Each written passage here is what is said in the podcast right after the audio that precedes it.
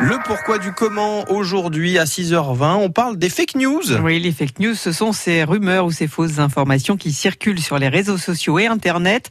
Damien Robin, pourquoi y a-t-il autant de fake news? Eh bien, plus de 4 milliards de contenus sont partagés chaque jour sur les réseaux sociaux qui mêlent sans distinction info et intox. Les fake news sont donc de plus en plus nombreuses et la plupart d'entre nous n'y est pas préparé et prend ça pour argent comptant. On peut pas mentir éternellement au peuple. Mais si on peut, on peut très bien. Mais il aime qu'on lui mente le peuple. L'exemple frappant, c'était en mars dernier avec ces fausses rumeurs sur les réseaux sociaux en Seine-Saint-Denis disant que des Roms auraient enlevé des enfants pour alimenter un trafic d'organes. S'en est suivi des expéditions punitives. Deux personnes ont été ça aurait pu avoir des conséquences beaucoup plus graves.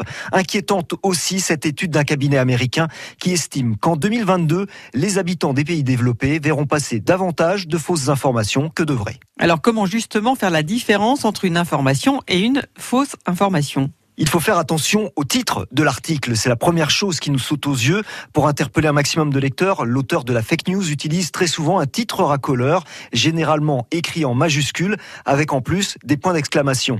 Les mentions faites tourner ou diffuser à tous vos contacts doivent aussi nous alerter. Autre question concernant une information, c'est qui la publie? Est-ce que le site est un média connu ou au contraire la page personnelle d'un inconnu? Autre point à vérifier, est-ce que le texte mentionne des lieux exacts ou une date précise? Sinon, c'est louche.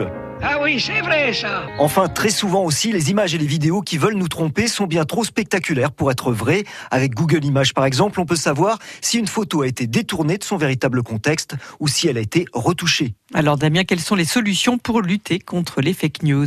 Eh bien, comme toujours, il y a la répression. En Allemagne, la loi contraint tous les sites web à supprimer les fake news de leur page.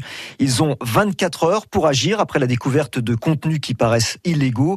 Sinon, ils encourent des amendes pouvant aller jusqu'à 50 millions d'euros. En France, le texte contre la manipulation de l'information en période électorale a été adopté récemment et il permet lui notamment à un candidat ou un parti de saisir un juge pour faire cesser la diffusion de fausses informations durant les trois mois qui précèdent le vote. Mais la meilleure solution, c'est sans doute de sensibiliser particulièrement le jeune public. C'est lui le plus accro aux réseaux sociaux. Euh, ça commence dès le réveil. Se connecter sur Facebook est le premier geste du matin pour 48% des 18-34 ans. Et donc, par exemple, l'association Entre les lignes et sa centaine de journalistes animent des ateliers partout en France et notamment auprès des collégiens et des lycéens.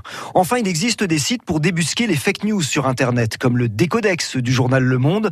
De la même manière, l'application FIB, FIB permet de détecter les fausses informations sur Facebook. Et ça, ce n'est pas une fausse information. Vous pouvez retrouver le pourquoi du comment sur notre site internet. Vous restez avec nous dans quelques instants. Capucine Fray pour euh, nous parler des agences de voyage. France Bleu